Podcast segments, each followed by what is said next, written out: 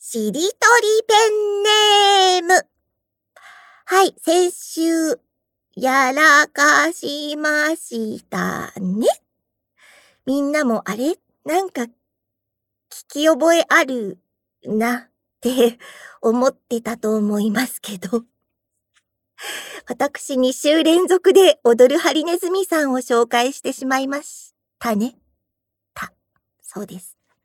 なんかね、やっぱりラジオの、この、ね、しりとりペンネームに限らずだけど、こういう風に読もうとか脳内でこう、やってみるわけですよ。シミュレーション的なことを。その記憶が残ってるだけかなって思ったんだけど、言うてましたがな。リダオさんからの踊るハリネズミ、言うてましたがな。ね。だから、本来だったら先週紹介するべきだったのは、踊るハリネズミーさんのミーから始まる、みゆきさんですって言うべきだったんです。先週ね、本当は紹介するべきだった。みゆきさん。みゆきさんがね、お便りをくれているの。ここで読みますよ。あっこ社長こんばんは。以前の放送で、しりとりペンネームのコーナーで呼ばれる気がしないのでどうしたらよいのでしょうか？という内容のメールを送られているリスナーさんがいらっしゃいましたか？25回放送はみで終わっており、きで始まるペンネームの方にバトンタッチできるペンネームに若干の心当たりがあります。そうね、そうよね、そうなのよ。ねえ。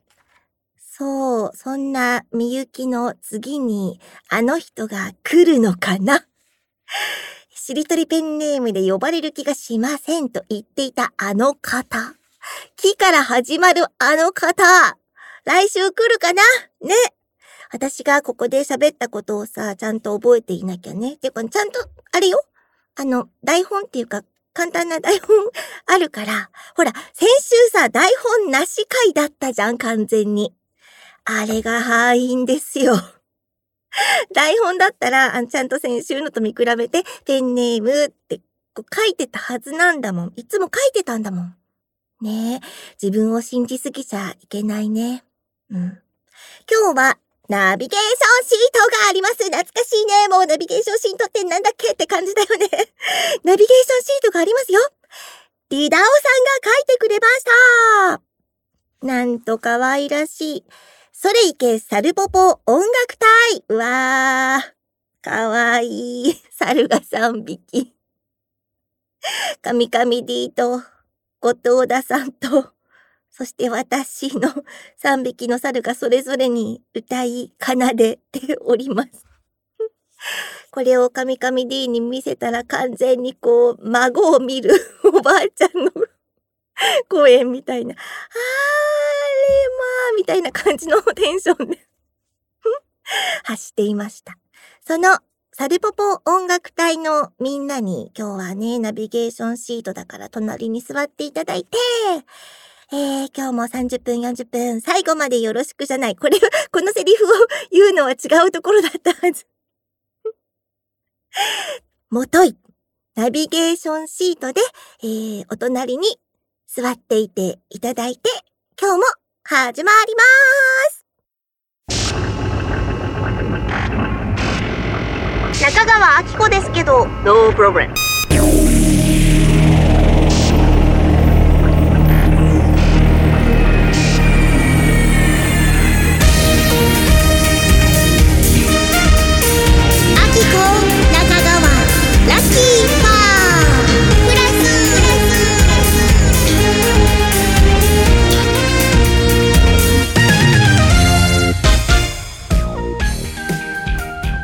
好きと意思表示。ラッキーファームプラス。今日も始まりましたね。27回だそうですよ。おや？33回まででしたっけラッキーファームプラス。じわじわと最終回が近づいているがそんなことはお首にも出さずいつも通りお届けしたいと思います。今日ももうねもうオープニングだけで5分くらい喋っちゃったけど。最後までよろしく。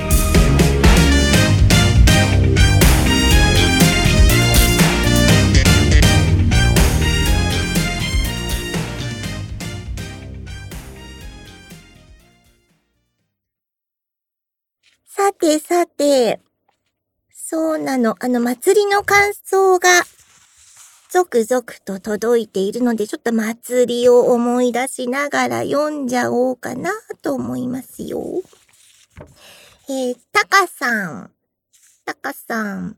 中川社長、神々 D、関係者の皆様、全従業員の皆様、こんばんは。25日の夏だ祭りだラッキーファーム感謝祭 !2 時間生配信お疲れ様でしたありがとうございました。平日の夜は翌日の仕事のことを準備したり考えたりして過ぎていくのですが、25日の夜は翌日の準備を速攻で済ませ、仕事のことを忘れて、穏やかな気持ちで2時間楽しませていただき、幸せを感じながら眠れ、翌朝すっきり起床できました。これはもう、いつか来る最終回も生配信していただかないとですよね。え、米印、願いは口に出さないと叶わないので、言うだけ言ってみます。追伸、小鳥ボイス様、できるだけ長くアーカイブ残してください。お願いします。ということでした。滋賀県森山市在住、タカさん、えー、サングラス拭きね、私の B 型、サソリ座。ちゃんと読んだ。あの、住所っていうかね、住まいを書いてくれるのはとても珍しいので、あ、滋賀か。滋賀に思いを馳せていますよ、今。滋賀。こう、滋賀って思った時にこう、形が思い浮かぶと、いい、いいよね。滋賀の形。後で検索しとくね。そうなんです。ありがとうございます。あの、こちらこそ皆様ありがとうございましたですよ。2時間になってしまいね。平日だったのにもかかわらずね。そうなんです。楽しかったのであっという間に2時間経ってしまいました。そうだよね。平日の夜は次の日の仕事の準備。仕事の、何、こう、あれよね、シミュレーションを脳内でしてみたりとか、いろいろ忙しいことと思います。そんな中ね、最後まで 聞いてくれてありがとう。よかった。幸せを感じながら眠れた。よ、よかった。よかったです。私あの、あの、ラッキーファームグッズをね、紹介した後で、あ、これ、あー、なんかみんなの負担にならないといいけどなってちょっと思っちゃって、あの、あれです。本当ツイッターにも書きましたけど、これでこう稼いで番組制作費にしようとか そういうことを考えてないので、あの、実際、えっと、あまり稼ぎそんなに、あの、考えない設定で、えー、準備しておりますので、本当にお土産って感じで、ラッキーファーマーに、え、ファーマーにだって、ファーマーにファームに遊びに来た体で、お土産、なんかいいの、気に入ったの見つけたらっていう体で、もしよ、よければでいいので、本当に 無理して買わないで。大丈夫なので、しつこい そうなんですよ。そう、でも、あれか、あの、やっぱりさ、仕事のこととかを、仕事をやる前に考えたりするよね。そりゃそうだよね。準備ってそういうことだもんね。そうなの。私でもあの、前話したかもしれないけど、こう、普段歩いてる時って、本当に仕事のこととか、あと、例えば家に帰ってやんなきゃいけない家事のこととかを一切忘れてしまって、あの、なんだろう、妄想しながら歩いてたり、あと、なんかよくわかんないけど、セリフの練習それはね、あの、明日やる仕事のセリフの練習とかじゃないのよ。いつ、いつやるかわからない、うんと、なんか、え、怒りの気持ちとか、うんと、なんだろうね。なんかね、どっちかといえばこう、マイナス悲しさ、怒りとかの感情を、なぜか歩きながら、セリフ、ちょっと頭の中で やってみたりなんでだろう？でも今マスクがあるからさ、ちょっとこう、つぶやき気味にしちゃってもバレないじゃない？ねえ、つぶやいちゃってるかも。しかも何？怒りのセリフ？な、なんだろう？具体的に？思い浮かばないけど。うん。なんでだろうね。わかんない、自分でも。まあ、妄想はね、いろいろ、うん。妄想。な、よく考えてるのが、もし自分が今、なんか、何か世間で起こっている、うー事件とかのコメントを求められたらこんな風に答えようとか、何それ？ないですか？そういうの。絶対そんなコメントを求められることはないんだけど。あと、こう、なんて言うんだっけ？講演会？講演会？うん。と、呼ばれて1時間ぐらい語ってくださいみたいな。場はないんだけど、呼ばれたら何喋ろうみたいな。うん。まず私の反省、反省、あの、半、半分の人生ね、反省ね、反省を語り、いかにして 声優になって、今どんなことしてて、みたいな。そしてもし聞いている人たちが、こう、若い学生さんとかだったら、今の若い人たちに言いたいことなんだろうみたいな。ほんと、何？余計なことなんですけど、役に立たない妄想なんですけど、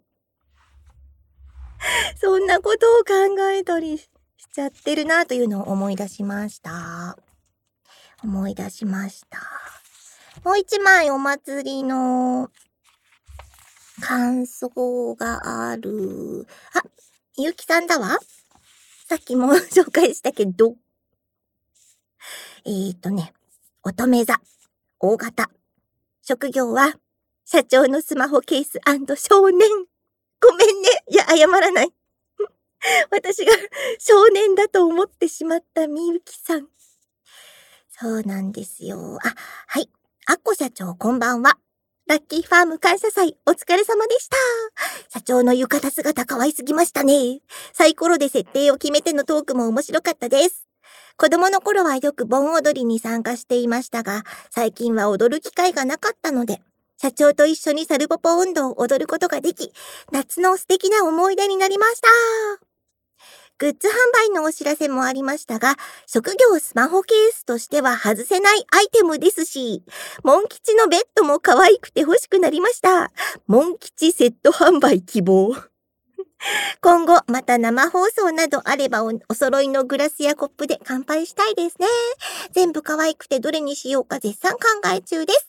最高に楽しく素敵なお時間をありがとうございました。ありがとう、こちらこそ。こちらこそありがとう。そうなんですよ。私も、あの、ほんとね、あの、ぼんぼり、ちょうちんが、夢の中の出来事も みたいに感じるよね。今思い出してみると。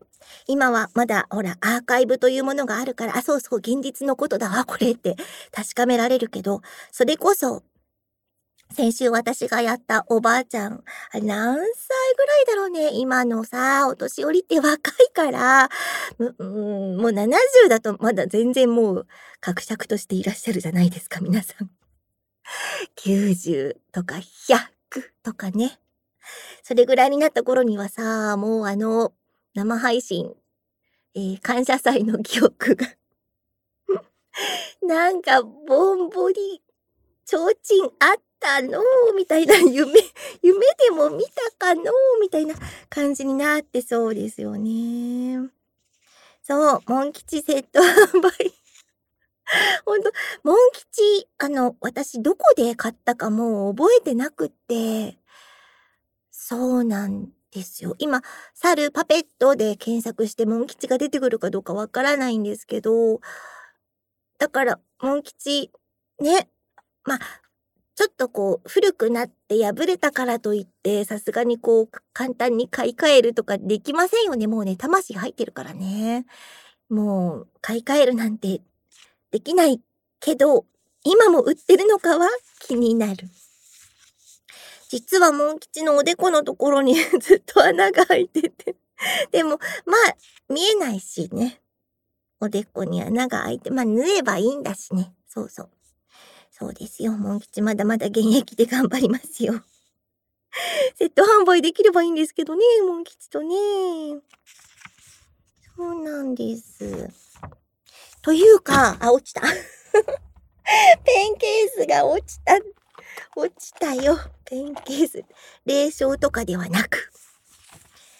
えー、っとね、そう、みんな、盆踊りね、楽しかったね。サルポポ音楽隊の皆さんと一緒に 奏でたサルポポ音頭。もう、気がつけば、もう今日の配信から9月じゃないですか。ねえ、9月6日。でも、ま、まあ、昔だったら9月は秋だけど、もう、まだ、ね、夏だろうけど、ちょっと若干気温が下がったのを感じる。でも、このまま下がると思うなよっていう、ささやきも聞こえるよね。令和ちゃんのね。そうです。でも時は9月。でも、あれよね。あの、9月になってから神社のお祭りがありますみたいなところもあるよね。うん。あるある。ただ夜店がね、コロナ禍で夜店が、屋台が出るところが少ないよね。気になっちゃう屋台の方たちの 大変だろうなと思ってしまう。屋台があったら絶対買うのはリンゴ飴。もしくは、いちご飴。あれは、あの、持って帰れるっていうのがいいなこう、食べながら歩くと絶対どこかでポロってこう、ポロッ、ポロって落ちるじゃないですか。ちょっとベタベタになっちゃったりするじゃないですか。ね。そうなの。かき氷とかもね、食べたい。お祭りっぽいから食べたいんだけど、私、かき氷一個こう食べきれる自信がない、ないのです。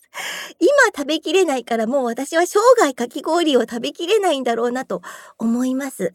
あれ、ちっちゃいサイズとかで売ってくれるとすごい嬉しいんだけどな半分のサイズで。今、かき氷、あれ、一ついくらぐらい ?300 円ぐらいかなもっと高い ?500 円とかだったりする ?300 円であってほしいけど。300円で、ちょっと半分ぐらいのサイズだからといって、こう、半額にならないのは私もわかってる。200円ぐらいで どうでしょう？ねえ。そうなの。ちっちゃいかき氷が欲しい。欲しいです。あ。せや。あ、あの、次の話題に行こうとして、まだこう喋りたいことがあったことに今気づいてちょっと戻ったわけですけど、今年私いっぱい浴衣着たなぁ。こんなに着たことないくらい浴衣着たな。うん、サルポポ、サルポポ？感謝祭で、ラッキーファーム感謝祭で来たでしょ？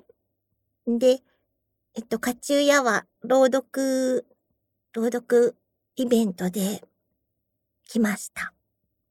に、に、2着じゃなく、浴衣は1枚2枚かな。えー、昼の部と夜の部でそれぞれ着替えたので2枚。そして、もう一つ朗読があった怖い話の、怖い話の朗読がありまして、お、鬼ババっていうタイトルの、えー、やりました。その時にも来た。おう4回も来てる夏だけで。鬼ババといえば、鬼ババのアクセントトでこうちょっと物議を醸し出して、鬼、私たちはだいたい、鬼ババとか、鬼ババとかがしっくりくるんですけど、アクセント辞典には、鬼ババって載ってたんです。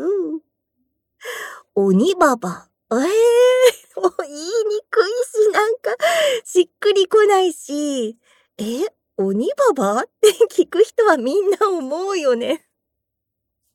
なので、今回アクセント辞典を無視するという結論に達し、鬼ババにしたんですけどね。みんなで話し合って。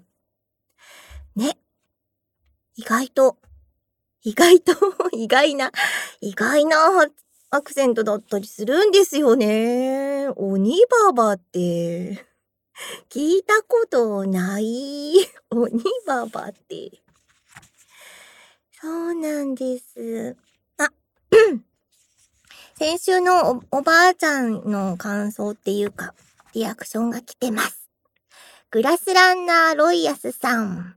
職業、職業ね。サルポポ村在住、船虫。いいの？船虫で。海、海から遠く離れたサルポポ村で、船虫がどんな生活を送っているのか、ドラマになりそうですね。船虫ですよ。船虫。あれかな、サルポポ村にあるであろう、まあ、川とか湖とかに、こう、塩気はないけど 住んでるのかなアッコ社長こんばんは。リラクゼーションタイムに入った途端、時空を飛び越え、遥か未来の秋子おばあちゃんのぼやきが、いつまでも元気にお話をしている様子で安心しました。きっと50周年の時も元気にお祝いをしたのだと思います。社長、ラッキーファームプラスの放送期間が終了しても、また何回でも復活して、30周年、40周年、そしてきっと50周年もみんなで楽しく迎えましょう感謝祭の時のように。ありがとうございます。ありがとうございます。元気で、元気でいなければ。えっと、50周年ということは、この前言ったよね。計算したよね。50周年が一体何年になるのかと。ね。ラッキーファームが私の20代前半で ぼんやりしてる。20代前半で始まったから、23とかにしといても、50周年の時には70いくつだよねって話よね。うんうんうん。まあ、70いくつが、頑張れば頑張れば到達できる70いくつ。そう。ねえ。70か。まあでも、ほら、みんな今、若いからね。あの、口周りだけ鍛えて、口周りだけってことはないけど、口周りを特に入念に、えっと、鍛えていれば、ね。喋り、喋りをキープするのが大変ですよ、本当に。あの、ボーカル、ボ、ボイトレ？ボイトレとか行くんですけど、本当にね、あの、女子も男子もですよ。高い音ってどんどん出なくなってるから、特にね、特に男性は、うんと、女性よりも高い音を出す機会がほぼない。まあ、声優とかをしていれば、キャラクターとか、ナレーションの読み方によっては高い音出すから出すんだけど、あの、そういう職業でもない限り、自分の限界の音まで出してみようみたいな、カラオケが大好きな人とかでない限りは出さないじゃないですか。で、ある時、ちょっと久しぶりにカラオケ行って、こう、ふーとか歌ってみた時に、あれ？あれ？で、出ない。って急に気づくんだそうですよ。なので、あのま、あの、高い音って出ないからって別にいいじゃんって思うかもしれないけど、ところがどっこい、この声帯付近の筋肉とかを鍛えておかないと、ほら、誤嚥性肺炎とかさ、誤嚥が来るんだよ、誤嚥が。そうなんだよ。いろいろこの、あの、喉の方の筋肉の鍛え方とかも、そういうのを調べる年齢になってしまったんだなと。そう。あんまり、あの、時が経つのは早いねとか言うの嫌いなんだけど。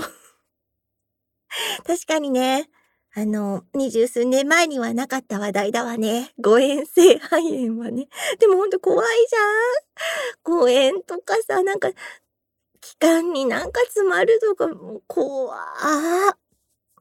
怖い。私、喘息持ちだから特に、ぜ、喉がぜいぜいして、こう、気管が狭まっているので、もう、すごくよくわかるから、苦しさがね。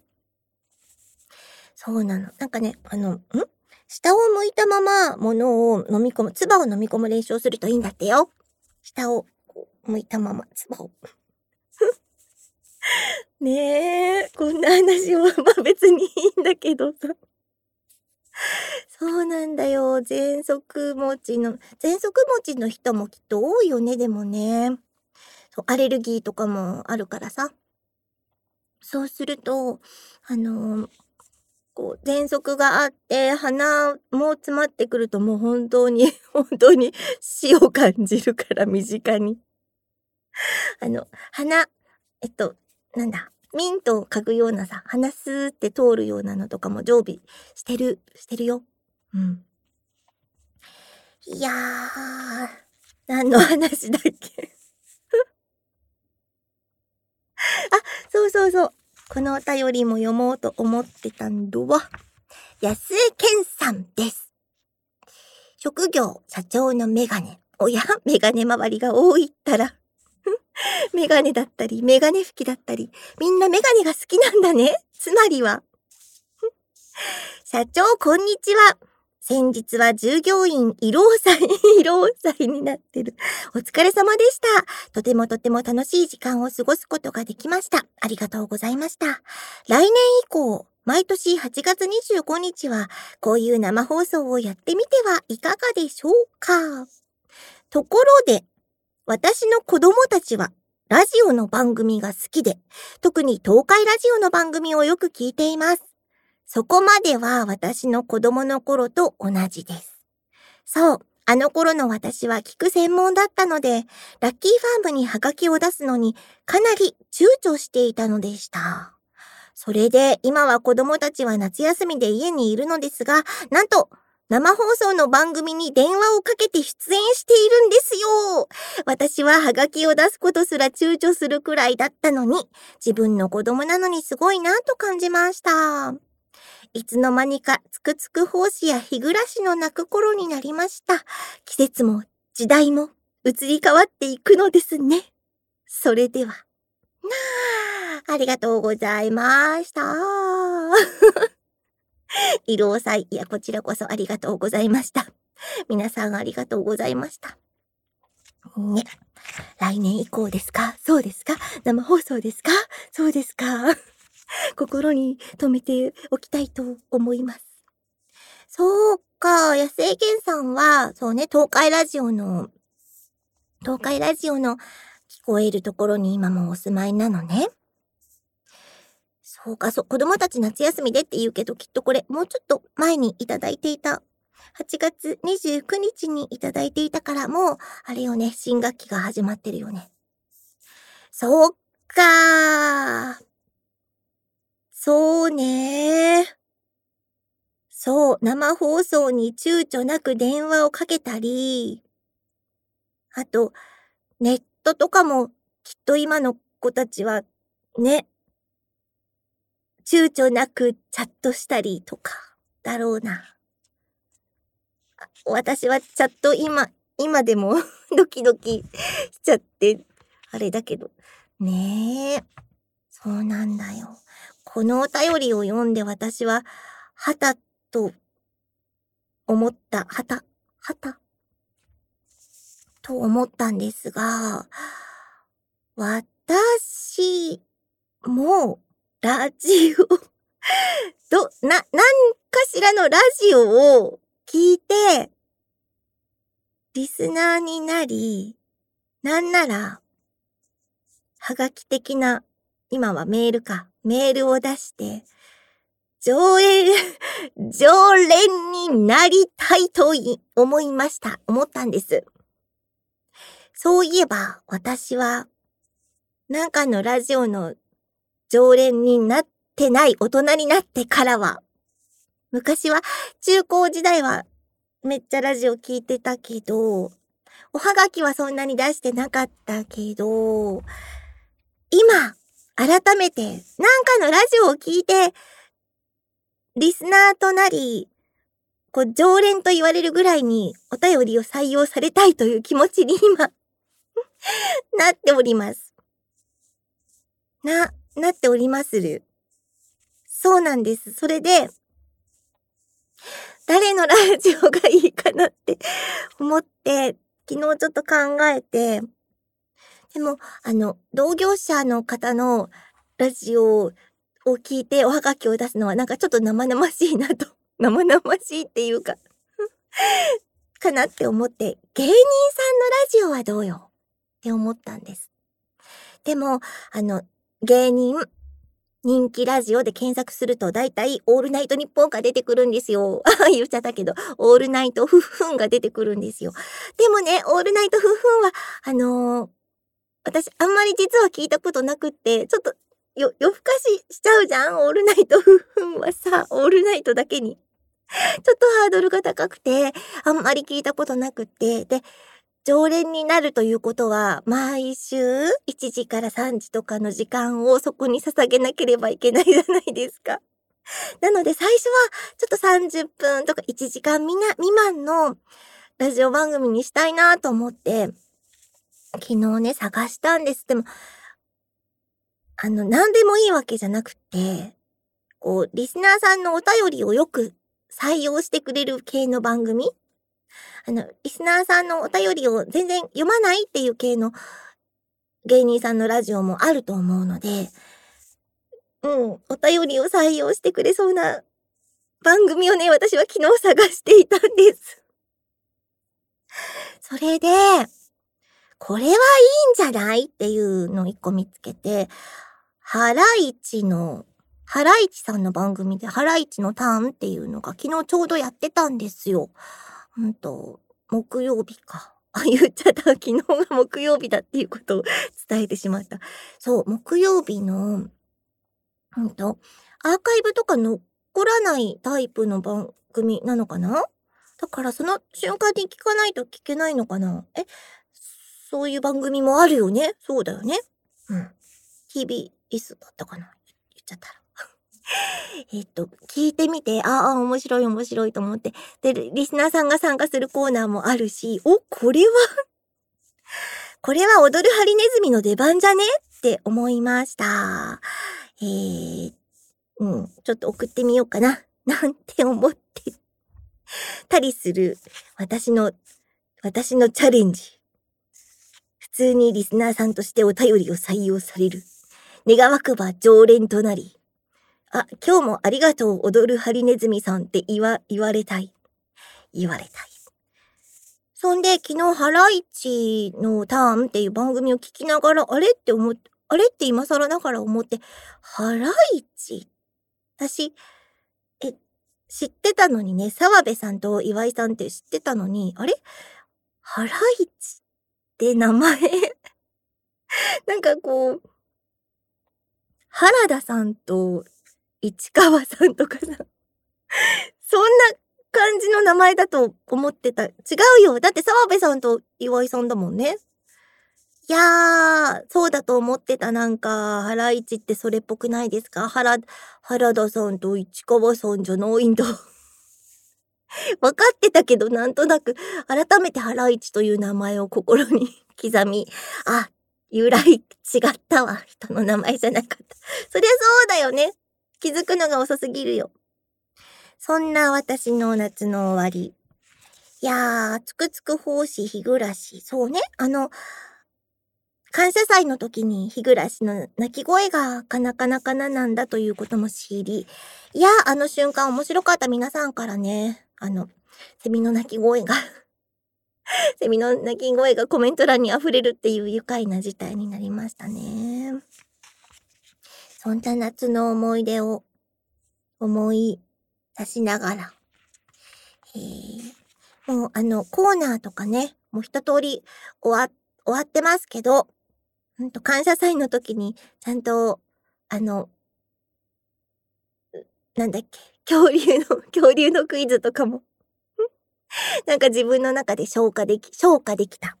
消化ね。こう上に上げる方ね。消化できた感じがするので、F1 もね、F1 もいいよ。でも思いついたら送ってくれてもいいよ。でも、ラッキーファーム復活したら、これやりたいな、みたいに、ちょっと温めていたコーナーだったので、F1 とか恐竜とかね。そういうのができて、あれ、もう何？心残りはないみたいな 心残りはないぜみたいな流れになってるいや、いやいや、まだ、まだ1ヶ月あるもんね。なんか新しいこともできるかもよかもよなので、うんと、引き続き皆様からのお便りをお待ちしております。以上、フレックスファームでした。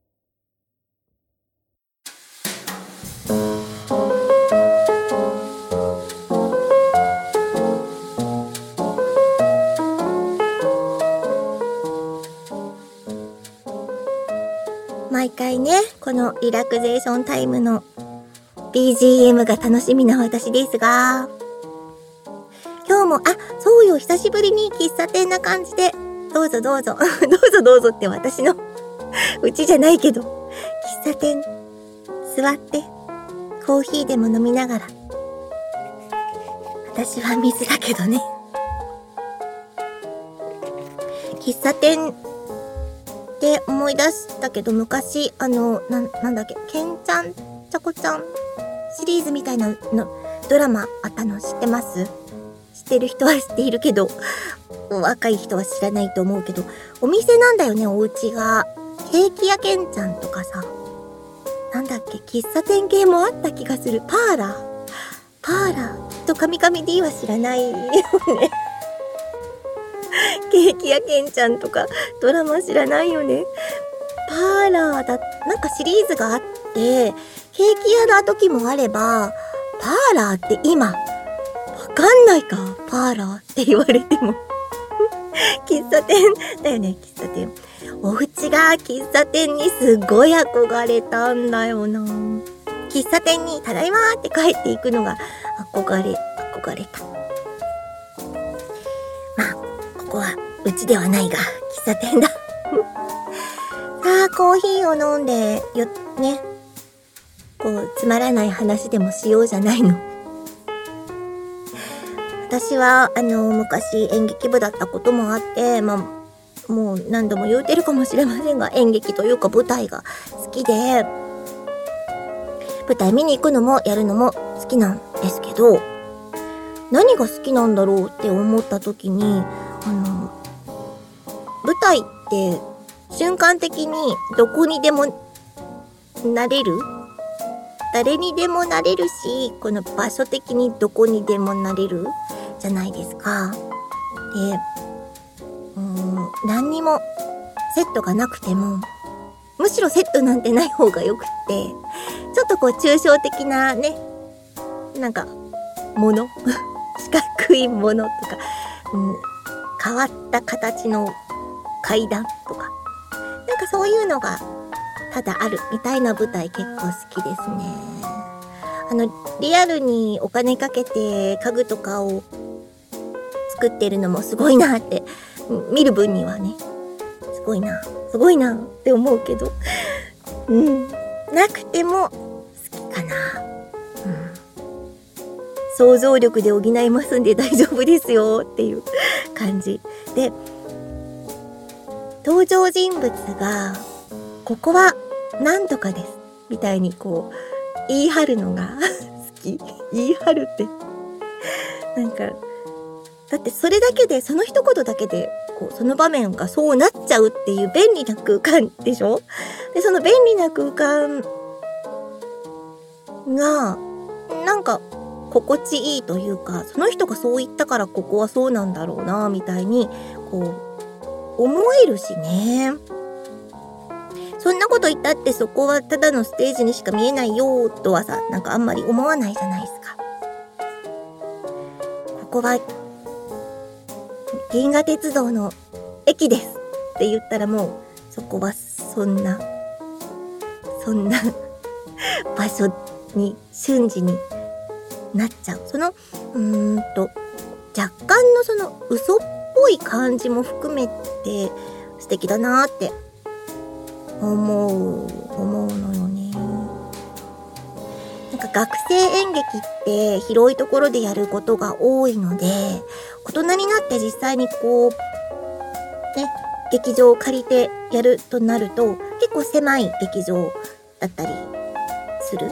狭いと言ってもね、100人が、100人入れたら、すごい、すごいなと思うんだけど、あの、小中学校、小中高とかでやる演劇って、まあ、体育館とかで、体育館とか、あと、何？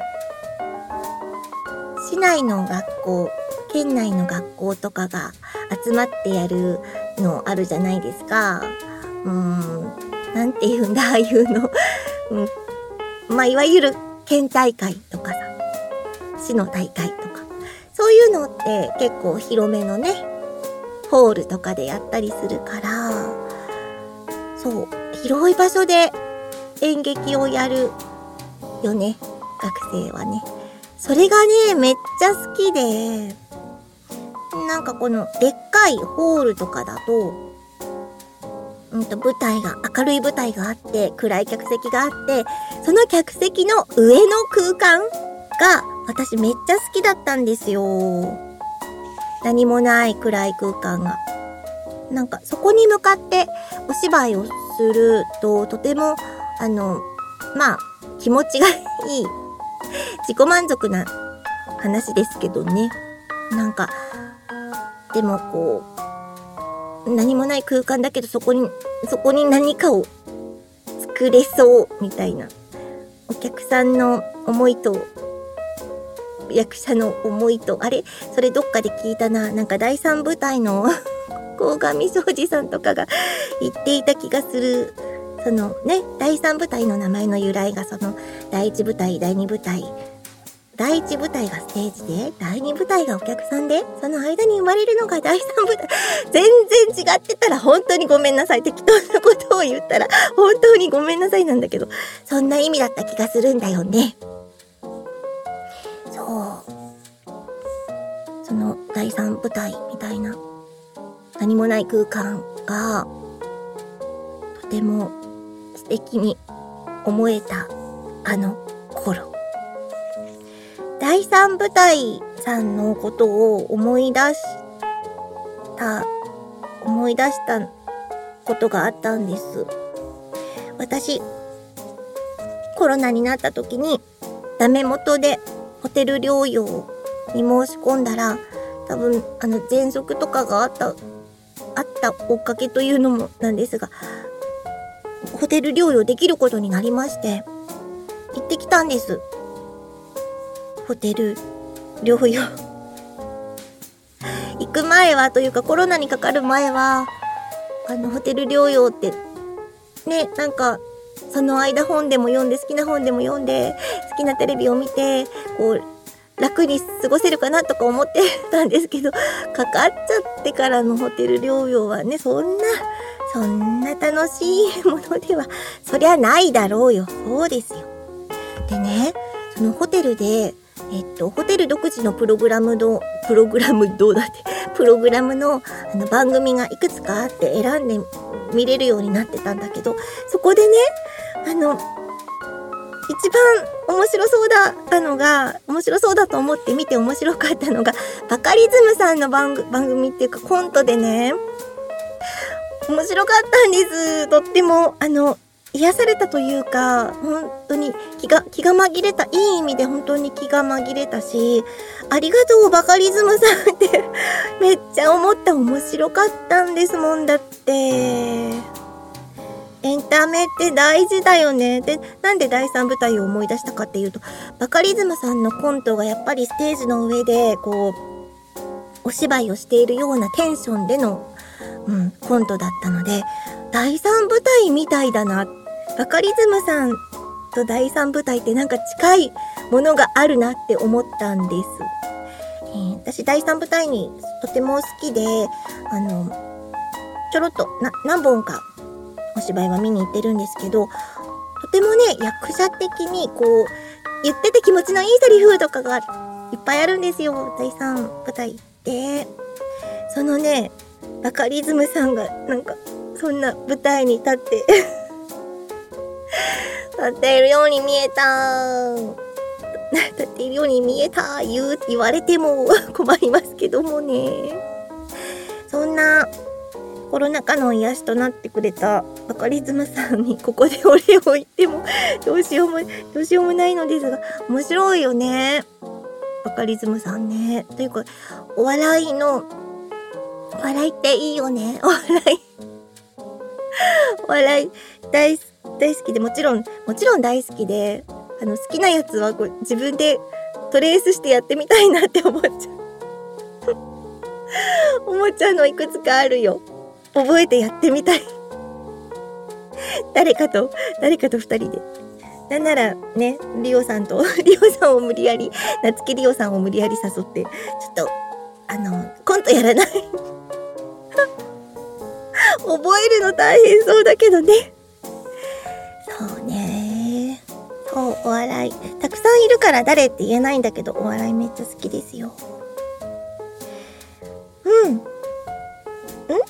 何の話だっけ？そう、舞台の話だったね。そうです。まだアイスコーヒーの時期だね。9月だけど。ホットコーヒーになる頃には最終回を迎えているのかな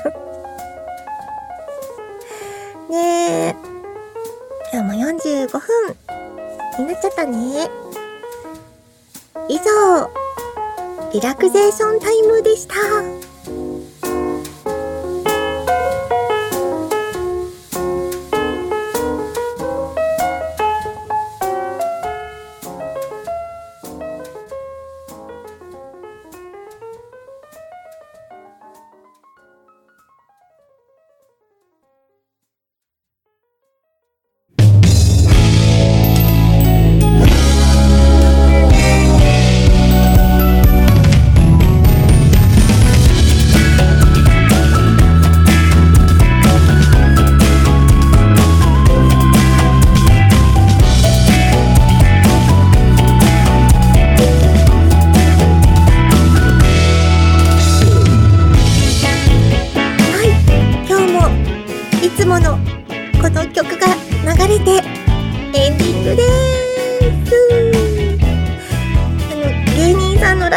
を調べた時にみんな2時間とか結構、まあ、のオールナイト夫婦も含めてね2時間とか1時間とかのが多くていやみんなよく喋れるなと思ったけどでも2時間なら喋 喋れるね。喋ってたね私も。でもあれ皆さんのコメントありきの2時間ですよ。本当に。で毎週2時間って言われたら結構それすごいハードルとか。あまたまた喋りだしちゃった。エンディングなのに。まだまだ皆さんの何でもいいのでお便り最後の1ヶ月ですからね。そうよ。もういつあといつ復活するかわからないんだから。あのー、ドドッとドバッと。お便りお待ちしています、えー、40, 40分40分以上のお相手は中川明子でしたまた来週この時間にこの場所でね